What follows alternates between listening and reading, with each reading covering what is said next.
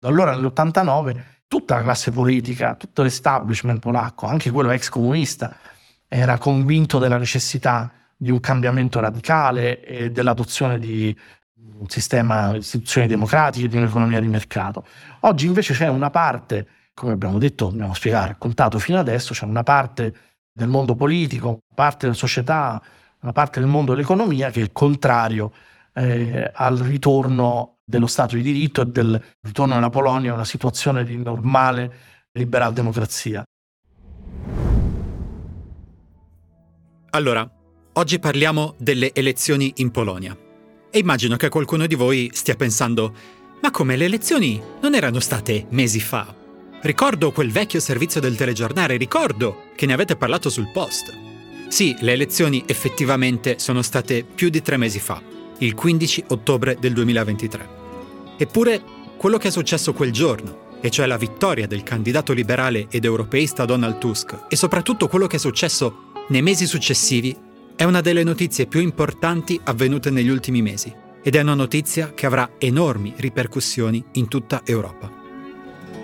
La storia è questa. Il 15 ottobre del 2023 Donald Tusk, un politico liberale ed europeista, ha vinto le elezioni in Polonia, battendo il Partito Diritto e Giustizia, un partito populista e di estrema destra che aveva governato negli scorsi 9 anni e aveva trasformato la Polonia in un paese semi-autoritario, occupando le istituzioni, la magistratura e i media. Questa già di per sé è una grande notizia perché, come sapete bene, battere i populisti e gli estremisti quando sono al potere è molto, molto difficile. Ma subito dopo la vittoria di Tusk, ed è questa la ragione per cui lo stiamo raccontando oggi, sono cominciate le montagne russe, perché il Partito Diritto e Giustizia non si era rassegnato tranquillamente ad aver perso il potere, ma ha cominciato a ostacolare in ogni modo il nuovo primo ministro. Ha cercato di impedirgli di formare un governo, ha occupato gli edifici della TV pubblica, li ha scatenato contro la magistratura politicizzata. Soprattutto c'è il presidente della Repubblica, Andrzej Duda, che è un uomo fedele ai populisti e che sta facendo una guerra aperta e durissima al nuovo primo ministro, di fatto impedendogli di governare. Insomma, in Polonia sta avvenendo un conflitto politico enorme e molto interessante. Interessante per 2 ragioni.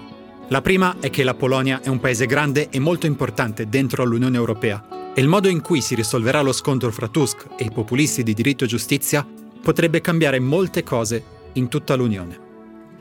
La seconda ragione, e la più affascinante, è che in Polonia è in corso un grande esperimento di democrazia. Dopo quasi 10 anni in cui le istituzioni sono state danneggiate e colpite da forze politiche con tendenze autoritarie, ora la Polonia sta cercando di ricostruire la propria democrazia. E il modo in cui riuscirà a farlo interessa a tutti noi.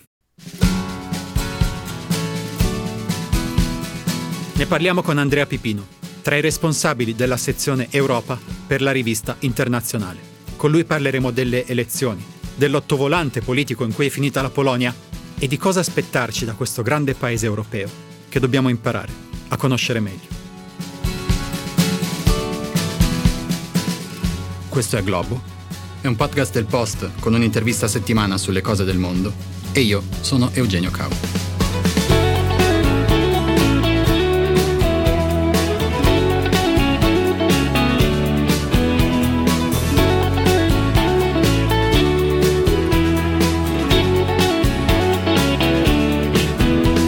Andrea Pipino, benvenuto. Grazie. Vorrei cominciare partendo proprio dalla Polonia, perché l'idea di questa puntata di Globo è che la vittoria di Donald Tusk alle elezioni di ottobre del 2023, il fatto che è diventato primo ministro a dicembre e poi, diciamo così, tutto l'ottovolante politico che c'è stato negli ultimi mesi in Polonia, sia uno dei fatti più importanti di questi ultimi mesi e sarebbe stata una delle storie, una delle notizie più grosse, quantomeno in Europa, se non fosse ovviamente cominciata la guerra nella striscia di Gaza. Qui non vogliamo fare delle stupide classifiche delle notizie, però diciamo che insomma avremmo parlato molto di più di Polonia in altre circostanze. E qui immagino molte critiche dal pubblico italiano. Perché parlare di Polonia? No? Perché molto spesso in Italia c'è la tendenza a considerare la Polonia come un paese periferico, no? Il paese di Papa Giovanni Paolo II, di cui non sappiamo quasi niente e così via. E però la Polonia, sia a livello economico sia a livello politico sia a livello militare sta diventando una potenza europea. È già, in realtà, sotto molti punti di vista, una potenza europea, per cui prima ancora di iniziare a parlare di Tusk, della politica, dei governi, vorrei parlare proprio della Polonia e chiederti se rapidamente ci puoi dire che paese è la Polonia e perché è importante ed è importante parlarne.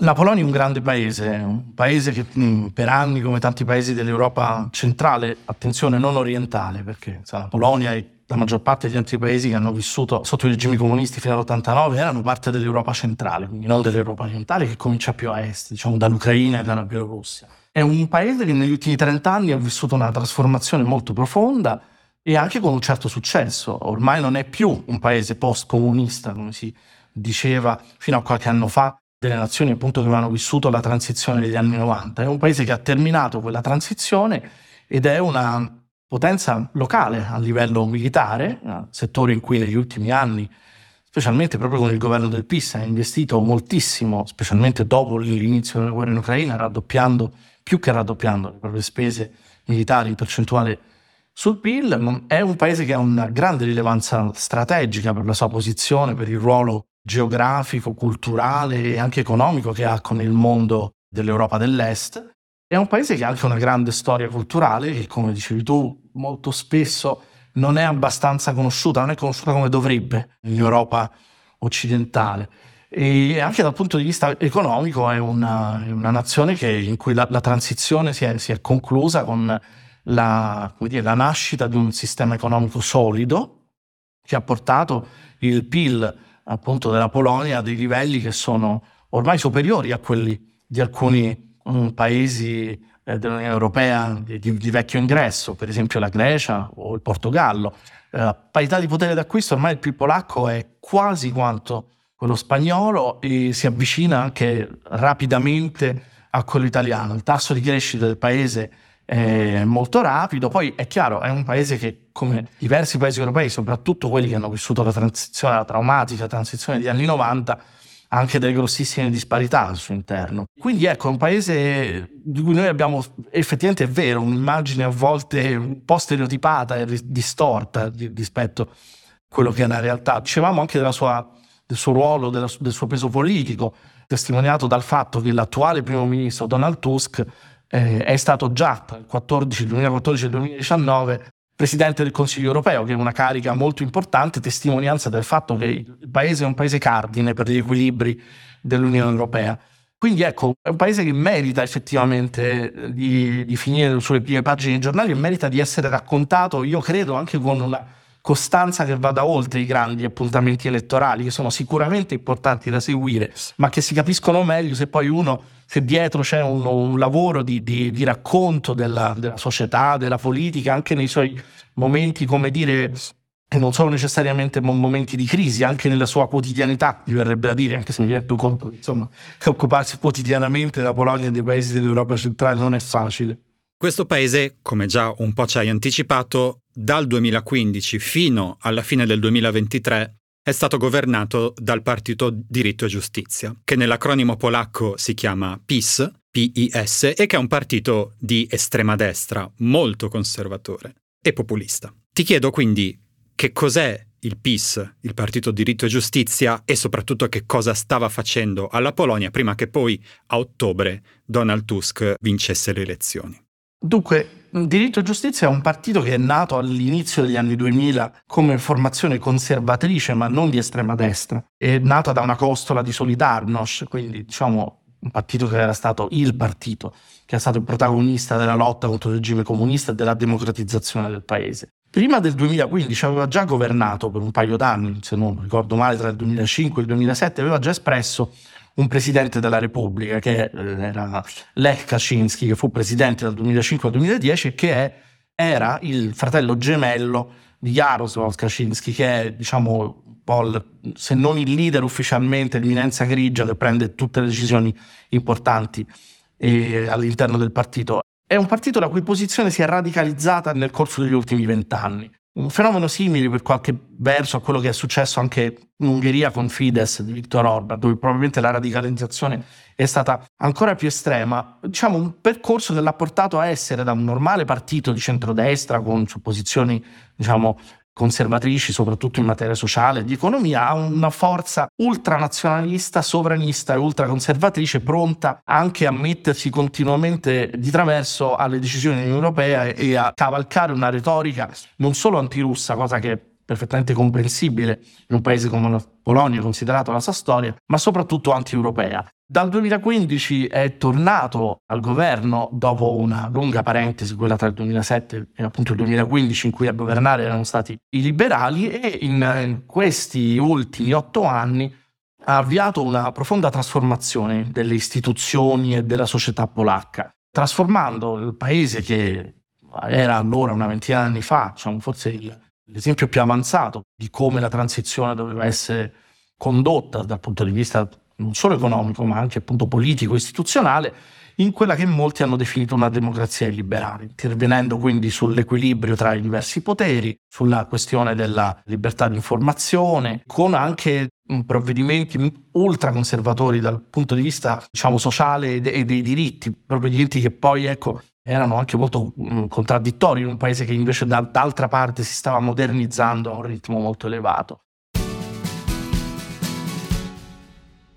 Hai parlato di democrazia illiberale. Possiamo dire che sotto al PiS, in questi quasi 10 anni in cui la Polonia è stata governata dal PiS, il paese stava diventando di fatto un paese semi-autoritario? Sì, si può dire che la Polonia dopo il 2015 abbia vissuto una svolta autoritaria e soprattutto una svolta illiberale. Il sistema dei pesi e contrappesi dello Stato di diritto, della divisione dei poteri, è stato violentemente messo in discussione. Subito dopo la vittoria elettorale questo è cominciato a succedere, con un attacco volto soprattutto alla Corte Costituzionale, che è stata finita di fatto sotto il controllo del partito al governo, un tentativo di riformare la giustizia in senso, diciamo, autoritario e di assumere il controllo del settore giudiziario, che dopo il governo e il Parlamento era, diciamo, il terzo ramo del potere che mancava ancora al controllo del PiS, che è intervenuto appunto sulla nomina dei giudici, istituendo all'interno della Corte Suprema una Camera disciplinare per controllare proprio i giudici che non erano in linea con la politica e le decisioni del PiS, intervenendo sul Consiglio Nazionale della Magistratura e di fatto mettendo proprio in discussione il funzionamento della Polonia come Stato liberal-democratico. Tutto questo in realtà ha anche delle radici, come dire, politiche importanti, perché il motivo di questo risentimento così profondo del PiS e dei suoi 2 leader, allora Lech Kaczyński e Jarosław, oggi solo Jarosław, dipende dal fatto che una parte della Polonia più conservatrice ritiene che la nascita della Terza Repubblica e lo sviluppo della Terza Repubblica Democratica, quella nata appunto dopo il crollo del muro, sia stato, come dire, frenato e messo in discussione dal ruolo appunto della giustizia, che non ha fatto quanto avrebbe dovuto in termini di illustrazione, ossia di repulisti delle istituzioni, degli elementi che avevano collaborato con il vecchio regime comunista, e anche perché composta in gran parte da elementi che avevano fatto parte del vecchio regime. Quindi ecco, questo risentimento che ha portato il governo populista del PiS ad attaccare così violentemente il settore giudiziario ha proprio radici nel fatto che quella parte politica ritiene che il tarlo della Terza Repubblica polacca fosse proprio il ruolo eccessivo del settore giudiziario e il fatto che il settore giudiziario fosse composto in parte da persone che erano compromesse con il vecchio regime. Detto questo, poi la trasformazione del paese dopo il 2015 non si è limitata alle istituzioni e alla questione degli attacchi allo Stato di diritto. C'è stata anche una violentissima offensiva in termini di diritti nelle comunità LGBT e sulla questione della salute riproduttiva. Una delle cose uno dei punti su cui il governo del PiS ha insistito di più è stato il tentativo di vietare l'aborto, che Polonia già, come dire, era consentito con una delle leggi tra le più restrittive d'Europa, in base a un compromesso che era stato raggiunto nel 1993, quindi appena dopo il crollo del comunismo. Ebbene, il governo del PiS ha provato a far passare una legge in Parlamento che vietasse di fatto l'aborto. Questa cosa non gli è riuscita, ci sono state enormi manifestazioni di piazza, il cosiddetto strike kobiet, lo sciopero delle donne, che hanno fatto rientrare, diciamo, il progetto di vietare l'aborto attraverso l'approvazione di una legge, ma non hanno però fatto rientrare il progetto del PiS appunto di intervenire sulla materia. 2 anni dopo, nel 2019, è stata presentata un'eccezione di costituzionalità davanti alla Corte Costituzionale, che nel frattempo, come abbiamo ricordato prima, era stata occupata a mano militari proprio dal partito al governo, che a quel punto si è espresso dichiarando incostituzionale la legge che era in vigore, che ricordiamo era comunque molto restrittiva, e di fatto vietando l'aborto in ogni circostanza, escluse lo stupro e l'incesto e il rischio di vita per la salute della madre. È stata una legge, un pronunciamento che è stato seguito da fortissime, enormi manifestazioni di piazza, che però non sono riuscite a cambiare le cose, nonostante si siano protratte per mesi. È stata anche una decisione molto criticata a livello europeo, e probabilmente sarà uno dei temi su cui il nuovo governo si pronuncerà a breve con un nuovo progetto di legge. Il divieto praticamente totale dell'aborto ha poi anche prodotto gli casi tragici che hanno colpito molto l'opinione pubblica polacca, di alcune donne che sono morte perché i dottori non sono intervenuti in tempo con degli aborti terapeutici per paura di infrangere la legge. Questi sono chiaramente casi estremi, ma che hanno avuto forte ripercussione sull'opinione pubblica, hanno contribuito ad alimentare una polarizzazione che sulla questione dell'aborto è stata veramente drammatica. E a questo punto arriva Donald Tusk, ex presidente del Consiglio europeo, come dicevi, politico anche lui conservatore, perché se c'è una cosa che manca in questa storia è la sinistra, però liberale europeista, insomma, che diciamo poteva tranquillamente trovarsi un posto da burocrate ben pagato in una qualche grande organizzazione internazionale dopo essere stato presidente del Consiglio europeo, e invece decide di tornare in Polonia, riunire tutta l'opposizione in questo cartello elettorale che si chiama Coalizione Civica e provare a scalzare il PiS. Ora, quando ci siamo sentiti qualche giorno fa per organizzare, diciamo, questa nostra conversazione, tu mi dicevi che la vittoria elettorale di Tusk, che ricordiamolo, ha vinto le elezioni a ottobre, le elezioni in Polonia sono state a ottobre, la vittoria elettorale non ti ha stupito tanto perché insomma i sondaggi lo davano abbastanza messo bene. Però te lo dico dal punto di vista di uno che la Polonia la segue un po' meno, insomma alla Polonia ci guardo ma non in maniera costante come fai tu. La vittoria di Tusk mi ha un po' stupito perché io ormai mi ero abituato a considerare la Polonia un po' come l'Ungheria, cioè un po' come un posto in cui i populisti di estrema destra ormai si erano incistati al potere, ormai avevano messo le radici, come ha fatto Viktor Orbán in Ungheria, e quindi insomma era difficile scalzarli. Io mi ero immaginato che ormai la Polonia, ancora per 10 anni, tanti saluti, e rimane in mano ai populisti. Per cui vorrei chiederti com'è nata, com'è avvenuta, come si è realizzata questa vittoria di Donald Tusk? Allora, è vero che i due paesi sono diversi, ed è vero che negli ultimi anni noi siamo stati un po' pigramente abituati a pensare al blocco dei cosiddetti paesi sovranisti in termini un po' semplicistici. Molto spesso abbiamo considerato che tutti e 4 i paesi del blocco di Visegrad, che sono appunto la Polonia, l'Ungheria, oltre alla Slovacchia e la Repubblica Ceca, avessero dei governi tutti ultraconservatori, xenofobi e sovranisti. In realtà non era così. 2 paesi che avevano, diciamo, un sistema ormai con queste caratteristiche stabilmente erano solamente la Polonia e l'Ungheria, e gli altri 2 invece si barcamenavano tra governi più o meno liberali, più o meno di destra.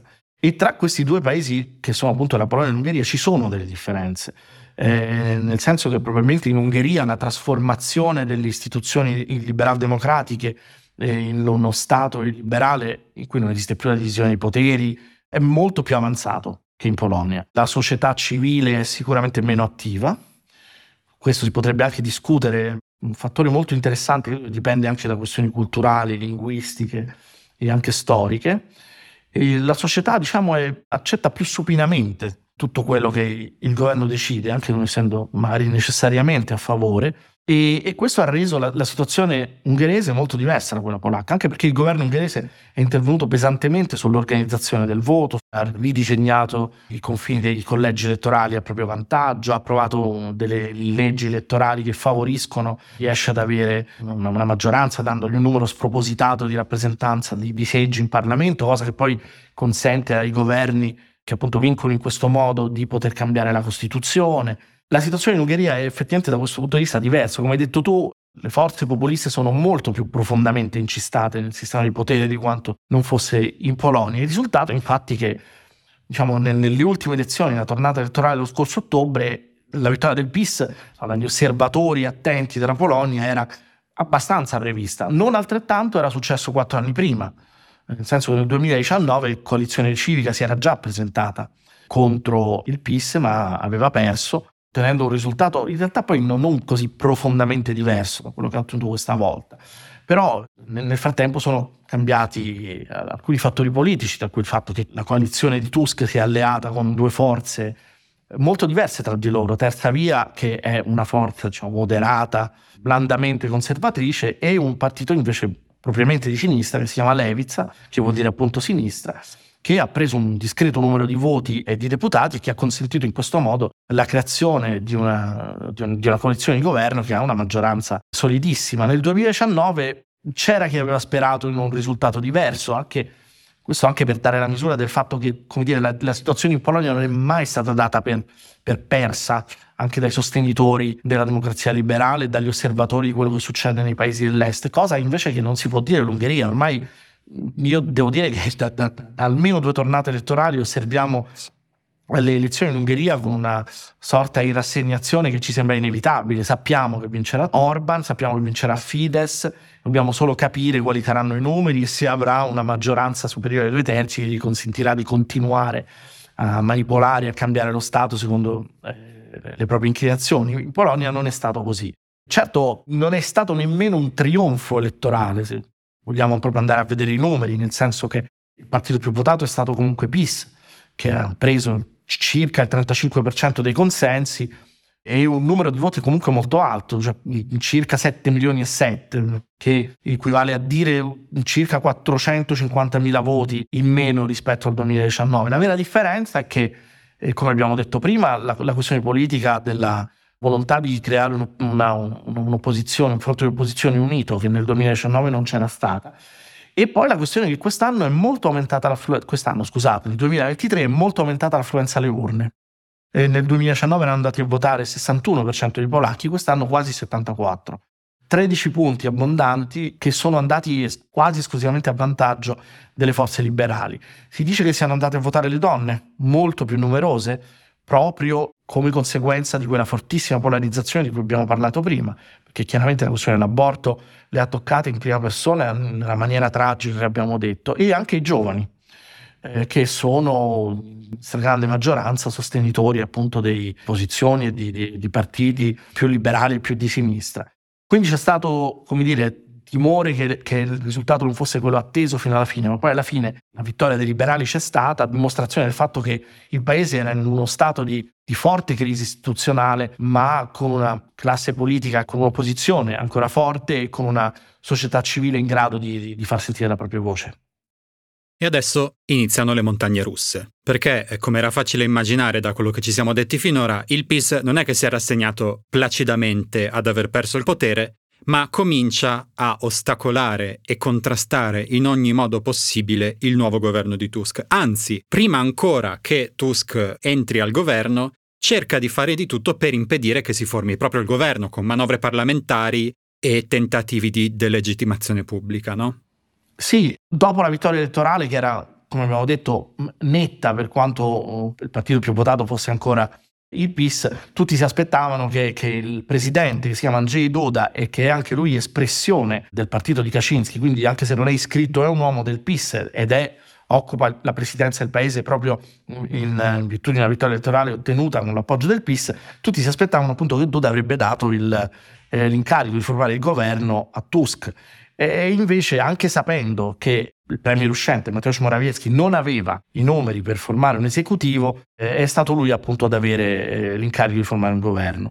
Diciamo, questo stallo è durato circa un mese, in cui probabilmente avranno sistemato qualche questione interna, avranno bruciato delle carte, chissà, e in cui il paese è rimasto sostanzialmente bloccato fino a che si è capito che Morawiecki non aveva i numeri per governare e intorno alla metà di dicembre l'incarico di formare un esecutivo è stato dato a Tusk, che aveva già tutto pronto, perché come abbiamo detto l'esistenza, la possibilità di governare insieme con la sinistra e con la Terza Via era già stata negoziata, e quindi il governo è nato subito e subito ha cominciato ad agire per smontare quella costruzione, diciamo, quell'impianto istituzionale che era stato messo in piedi negli ultimi 8 anni dal PiS, cominciando dal tentativo di cambiare l'assetto dell'informazione pubblica che, ricordiamolo, il PiS aveva occupato, messo sotto il proprio totale controllo attraverso anche l'istituzione di un Consiglio nazionale dei media che aveva trasformato la radio pubblica, la TV pubblica e anche l'agenzia di stampa pubblica in strumenti, puri strumenti di propaganda, licenziando o facilitando il pensionamento di centinaia di dipendenti e invece assumendo migliaia di dipendenti fedelissimi del PiS.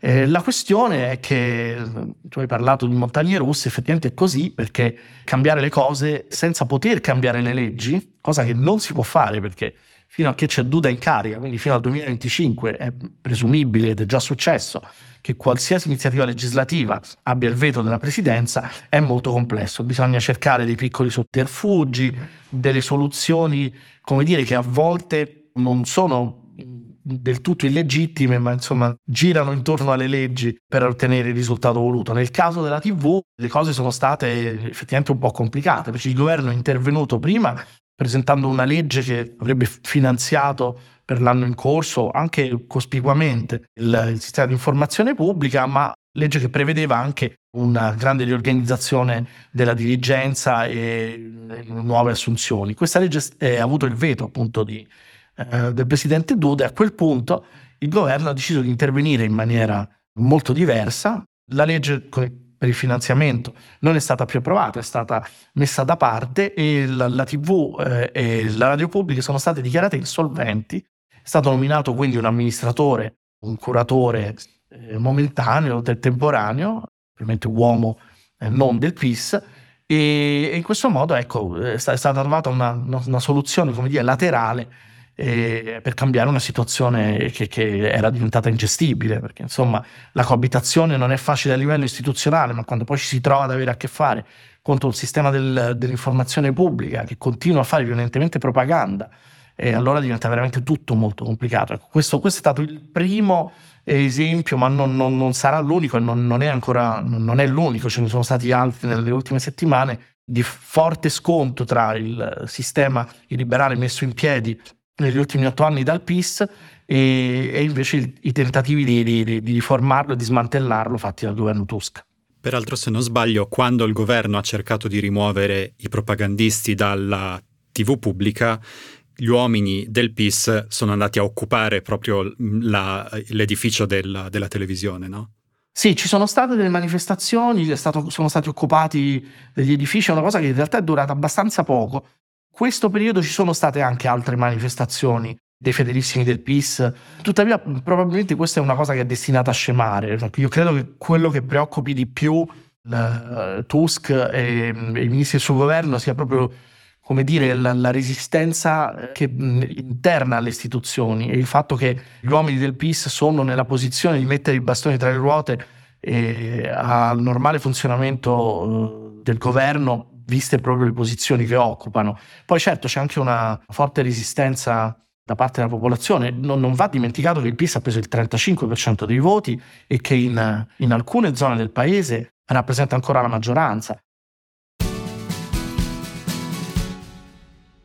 Hey, it's Ryan Reynolds and I'm here with Keith, co-star of my upcoming film, If, only in theaters May 17th. Do you want to tell people the big news? All right, I'll do it. Sign up now and you'll get unlimited for $15 a month and 6 months of Paramount Plus Essential Plan on us. MintMobile.com/switch. Upfront payment of $45 equivalent to $15 per month. Unlimited over 40 gigabytes per month. Face lower speeds. Videos at 480p. Active Mint customers by 531.24 get 6 months of Paramount Plus Essential Plan. Auto renews after 6 months. Offer ends May 31st, 2024. Separate Paramount Plus registration required. Terms and conditions apply if rated PG. Torniamo al conflitto fra il primo ministro Tusk e il presidente Duda, che è uno degli elementi più importanti, notevoli di questo contesto politico. Diciamo che, con le dovute differenze, il sistema politico polacco non è così dissimile da quello italiano, no? C'è un presidente della Repubblica con poteri abbastanza formali e un presidente del Consiglio da noi, primo ministro da loro, che invece ha il potere esecutivo.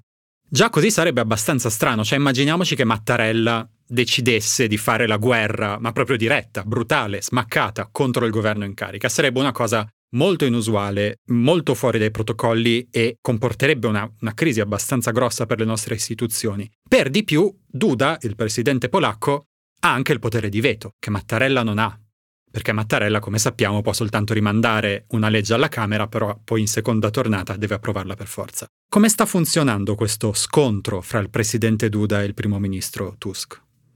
Per adesso in maniera violentissima. Duda ha accusato i tentativi del governo Tusk di metter mano all'assetto istituzionale, parlando di terrore del cosiddetto stato, di un cosiddetto stato di diritto. Un caso particolarmente emblematico in questo senso è la vicenda di un ex ministro che si chiama Mariusz Kamiński e del suo vice ministro che si chiama invece Maciej Wąsik, che è finita sui giornali di tutta Europa qualche settimana fa perché è veramente singolare. Queste due persone erano state indagate per un caso di abuso d'ufficio, tra l'altro una cosa molto complessa, cioè il tentativo di discreditare un politico che tra l'altro era leader di un partito che nel 2007 era alleato del PiS.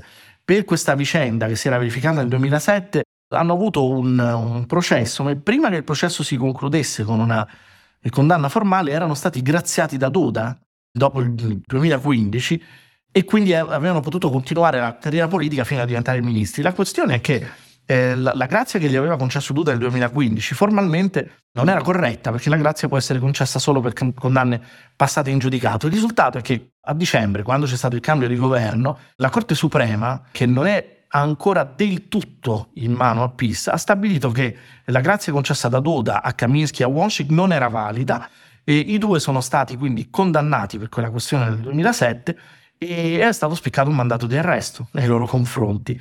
Se non che questi due ex ministri si sono rifugiati nel palazzo presidenziale, dove hanno avuto accoglienza da Duda, che ha fatto quindi un atto istituzionalmente molto discutibile, e la polizia li è andati a prendere là. Loro sono stati arrestati, quindi questa cosa ha aperto una frattura fortissima tra la presidenza e il governo. Il risultato è che Duda li ha graziati per una seconda volta, anche questo in maniera del tutto irrituale. Ora, questo è un caso veramente emblematico della incapacità di avere una minima cordialità istituzionale nei rapporti.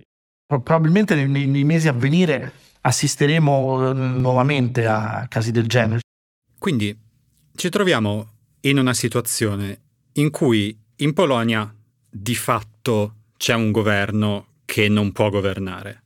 Un po' perché appunto gli uomini e le donne del PiS, il vecchio partito populista, si sono incistati nelle istituzioni e un po' perché soprattutto l'uomo più incistato di tutti è il presidente Duda, che con il diritto di veto impedisce praticamente a questo governo di governare. Per cui quello che succede è che in Polonia ha vinto, è tornata a governare una forza liberale ed europeista, ma non possiamo davvero dire che la Polonia sia tornata a essere liberale ed europeista, perché questo governo, almeno per adesso, si trova a governare con sotterfugi e forzature, come dicevi tu.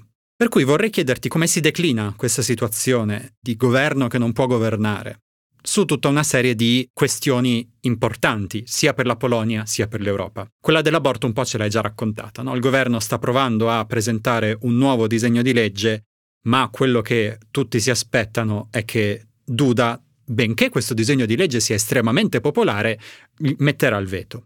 Vorrei chiederti però anche, per esempio, dell'Ucraina, nel senso che la Polonia fino a relativamente poco tempo fa è stato, ed è tuttora in realtà, uno dei paesi che ha aiutato di più in assoluto la resistenza ucraina. Tra il 2022 e la metà del 2023, quindi sono dati non recentissimi ma ancora insomma abbastanza attuali, la Polonia ha donato all'Ucraina in armi e in aiuti lo 0,68% del suo PIL e l'Italia lo 0,07%, per cui stiamo parlando di grosse differenze.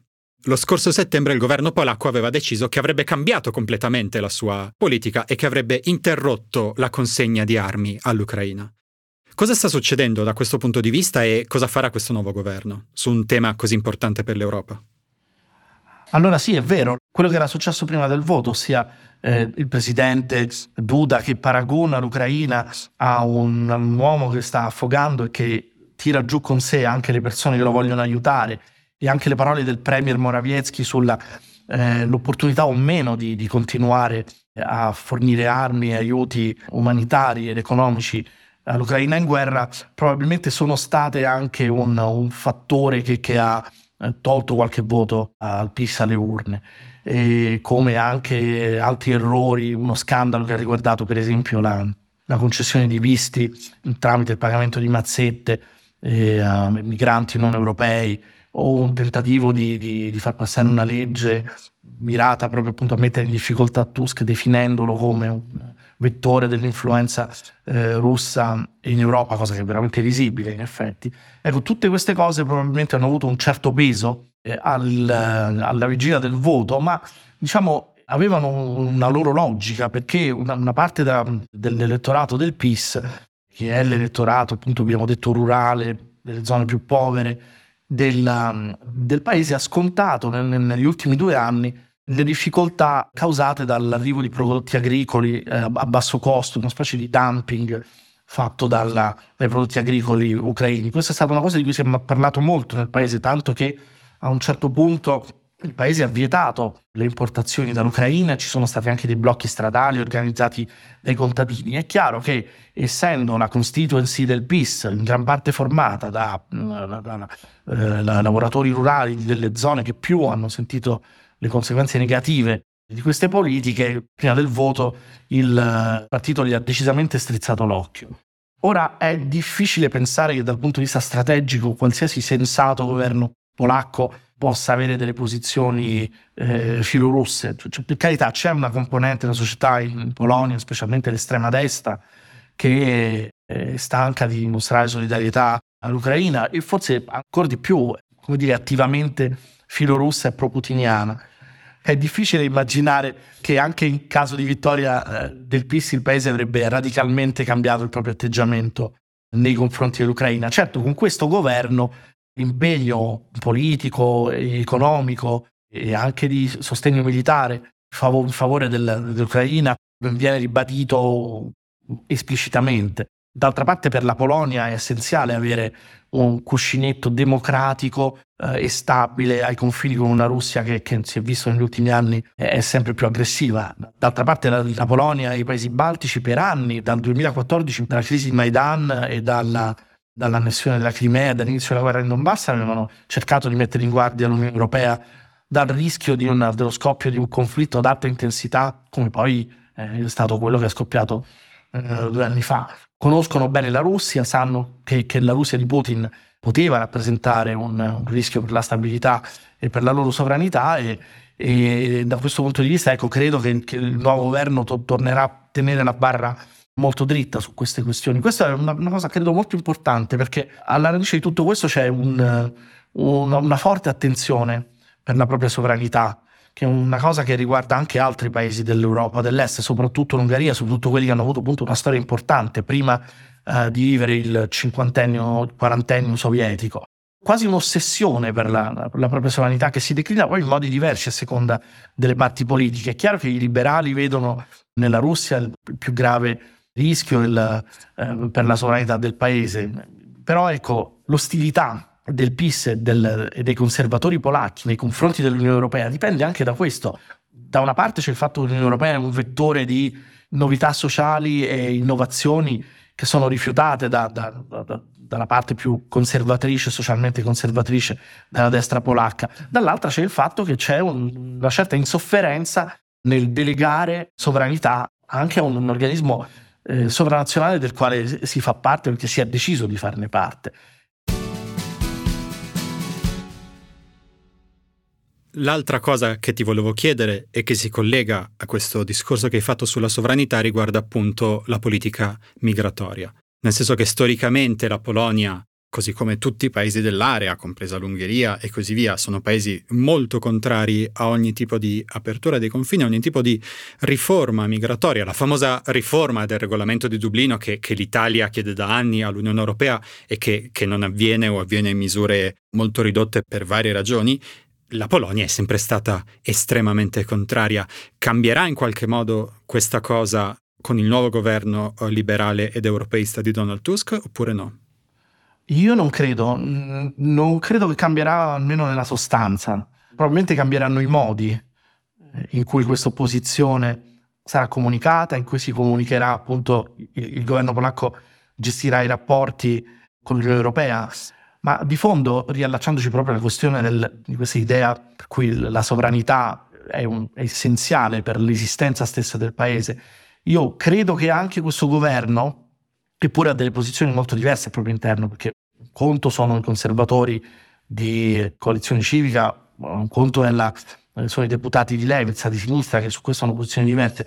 Complessivamente credo che se ci sarà nuovamente un piano, per esempio, per la distribuzione dei migranti in seguito a un'ipotetica crisi o anche alla situazione attuale, che non è certo una situazione in cui l'immigrazione si è fermata, io credo che la Polonia dirà ancora di no. Poi probabilmente lo dirà con, come dire, una maggior educazione istituzionale, ma io non credo che voglia accettare su questo dei diktat, che poi non sono dei diktat ovviamente, perché sono delle decisioni prese da un organismo sovranazionale di cui il paese fa parte. Ecco, non credo che vorrà accettare, parlando appunto con il linguaggio loro, di farsi dettare la politica migratoria da Bruxelles e dall'estero. Questo è molto importante, perché in realtà il paese poi di emigrati ne ha accolti moltissimi nell'ultimo decennio. E solo che se li è scelti, la questione è questa, e dicendola molto brutalmente ha scelto dei migrati che hanno delle caratteristiche, come dire, religiose o etniche molto simili a quelle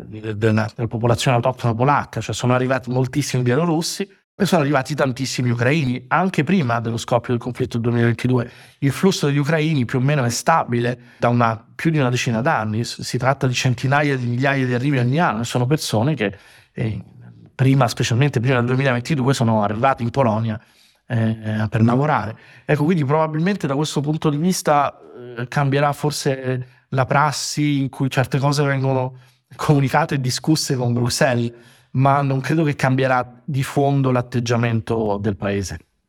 Vorrei dedicare l'ultimissima parte di questo podcast a una questione un po' più ampia, nel senso che la Polonia è un paese che dopo la Seconda Guerra Mondiale si trovava nella zona di influenza sovietica, no? Il famoso Patto di Varsavia, appunto. Quando poi è crollata l'Unione Sovietica all'inizio degli anni 90, la Polonia ha dovuto di fatto costruire da zero la propria democrazia, anche la propria economia, ma soprattutto, diciamo, la propria democrazia. Ha dovuto inventarsi un paese democratico. Poi sono arrivati 10 anni di PiS, che hanno dato delle grosse martellate alla democrazia polacca, e adesso Donald Tusk si trova con questo compito terrificante di dover ricostruire per la seconda volta in meno di 30 anni la democrazia polacca. Per cui vorrei chiederti appunto come si ricostruisce una democrazia, è possibile farlo, con che compromessi? Questa è una questione molto interessante, perché se ne sta parlando anche in Polonia, nel senso che si discute su quanto la situazione che il paese sta attraversando adesso sia paragonabile a quella del 1989. Innanzitutto va ricordato che la Polonia è stato probabilmente il paese che ha guidato il percorso di emancipazione dal sistema sovietico e di democratizzazione di tutta l'Europa centrale, con la nascita di Solidarność prima, è stato il primo paese ad avere delle elezioni semilibere ancora prima del crollo dei muri di Berlino nel giugno dell'89, il primo paese a essere con un governo guidato da una figura non espressione del Partito Comunista, Tadeusz Mazowiecki, era stato il primo ministro polacco prima del crollo del muro di Berlino. È arrivato quindi, diciamo, al momento dell'89 con una classe dirigente alternativa a quella comunista, che era già in gran parte consapevole del proprio ruolo, formata e di ottimo livello, cosa che non tutti gli altri paesi del blocco sovietico potevano vantare. Tuttavia, ecco, dicevamo, si discute dei paragoni con quell'epoca, io tuttavia credo che la situazione sia molto diversa. Allora, non so se ricordate, c'era questa metafora dell'acquario che era stato trasformato in zuppa di pesce quando c'erano state la trasformazione della Polonia in sistema sovietico, quindi da democrazia liberale a sistema monopartitico e con l'economia di piano. Ora, trasformare un acquario in una zuppa di pesce è una cosa che intuitivamente si può riuscire a fare. Fare il contrario, ossia ritrasformare una zuppa di pesce in un acquario, era difficilissimo. E in effetti negli anni 90 probabilmente sono anche stati commessi degli errori, ma comunque ci si è trovati di fronte alla necessità di costruire da zero delle istituzioni nuove, anche se, come fu detto, quella fu una catch-up revolution, quindi di fatto una rivoluzione che aveva dei modelli molto precisi, che erano appunto le altre democrazie occidentali ed europee. Quindi in quel caso bisognava costruire da zero un'economia di mercato, una dalla democrazia, ma i modelli c'erano. Oggi non è neanche necessario costruire da zero una democrazia, perché le istituzioni ci sono, sono state modificate in senso illiberale negli ultimi 8 anni, ma esistono. Una volta che Duda non sarà più alla presidenza e che ci sarà un presidente che svolgerà il proprio compito nel rispetto del dettato costituzionale, e una volta che la Corte Costituzionale avrà dei giudici non solamente scelti dalla parte politica, probabilmente la situazione in Polonia potrà cambiare, perché questi due cambiamenti poi faciliteranno anche cambiamenti che potranno avvenire con l'approvazione di semplici leggi. Quindi questa è una prima grande differenza. L'altra grande differenza che faceva notare intervista recentemente il direttore di Gazeta Wyborcza, il più importante giornale polacco, è che allora nell'89, questa è una differenza problematica perché rende più complicata la transizione che il paese sta vivendo, allora nell'89 tutta la classe politica, tutto l'establishment polacco, anche quello ex comunista, era convinto della necessità di un cambiamento radicale e dell'adozione di un sistema di istituzioni democratiche, di un'economia di mercato. Oggi invece c'è una parte, come abbiamo detto, abbiamo spiegato, raccontato fino adesso, c'è una parte del mondo politico, una parte della società, una parte del mondo dell'economia che è il contrario al ritorno dello Stato di diritto e del ritorno nella Polonia a una situazione di normale liberal democrazia. Quindi complessivamente ci sono differenze e ci sono similitudini. Io credo che sarà un compito complessivamente meno arduo. Gli anni 90 furono veramente, veramente difficili. Il paese, per esempio, la Polonia, come molti altri paesi dell'est, scelse una terapia d'urto per riformare la propria economia, che prima di cominciare a dare i propri risultati ci mise qualche anno, ma furono anni veramente di penuria, di povertà, in alcuni casi magari non quello polacco, anche di instabilità politica grave e molto pericolosa. In questo caso è difficile pensare che succederà la stessa cosa. Tuttavia, certo, è singolare che il paese che, come dire, era riuscito a gestire meglio forse la transizione degli anni 90 e meglio era uscito da quella fase di transizione, e oggi si ritrovi nuovamente a discutere della tenuta delle istituzioni democratiche, di come ridare vita, ridare significato alle proprie istituzioni democratiche. Questo è sicuramente singolare. Prima di arrivare ai consigli, vi ricordo che la mail di Globo è globo@ilpost.it. Vi ricordo di attivare le notifiche e, se questo podcast vi è piaciuto, di consigliarlo alle persone a cui pensate potrebbe interessare. E adesso, Andrea Pipino, ti chiedo 3 consigli, libri, film, podcast, serie TV, musica, che ti hanno ispirato e vorresti suggerire.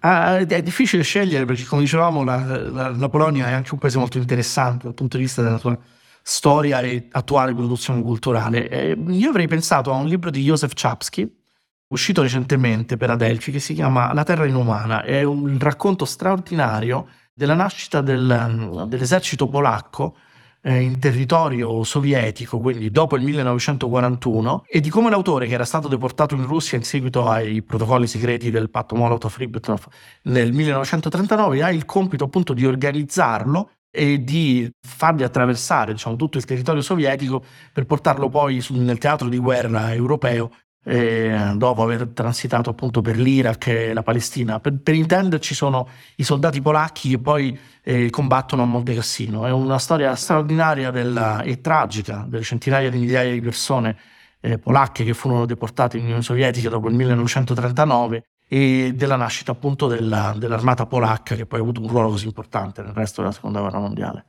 La seconda cosa che vorrei suggerire invece è un film del più grande, forse più noto regista polacco, che si chiama Andrzej Wajda, e il film si chiama Katyn ed è legato quindi in qualche modo al libro che vi ho consigliato. È appunto la storia del massacro degli ufficiali polacchi nel 1940 in Unione Sovietica per opera della polizia politica di Stalin. È molto importante perché, non l'abbiamo detto prima, ma il capo di PiS, Lech Kaczyński, è morto nel 2010 in un incidente aereo nella città di Smolensk, proprio mentre stava andando a commemorare quei morti. Smolensk è in Russia, e quella morte, quell'incidente in cui persero la vita decine di maggiorenti dello Stato polacco, è un po' diventato uno dei topos più importanti nella mitologia del PiS, tanto che c'è ancora chi crede che quell'incidente aereo sia stato orchestrato dai russi per togliere di mezzo appunto la leadership polacca, come era successo appunto 40 anni prima alle fosse di Katyn. Il terzo consiglio invece c'entra poco con l'attualità e con la politica, ma è secondo me un disco, è un ascolto che dà la misura di quanto sofisticata e moderna fosse la cultura polacca, anche pur tra mille difficoltà, già negli anni 60. È il disco di un pianista jazz straordinario che si chiama Krzysztof Komeda. Il disco si chiama Astigmatic, è uno dei grandi capolavori del jazz europeo in assoluto. Komeda scrisse anche colonne sonore per i film di Polanski ed morì giovanissimo, tra l'altro. Il disco è straordinario ed è la testimonianza di una ricchezza culturale che probabilmente a Occidente ancora molti sfugge. Andrea Pipino, grazie. Grazie a voi.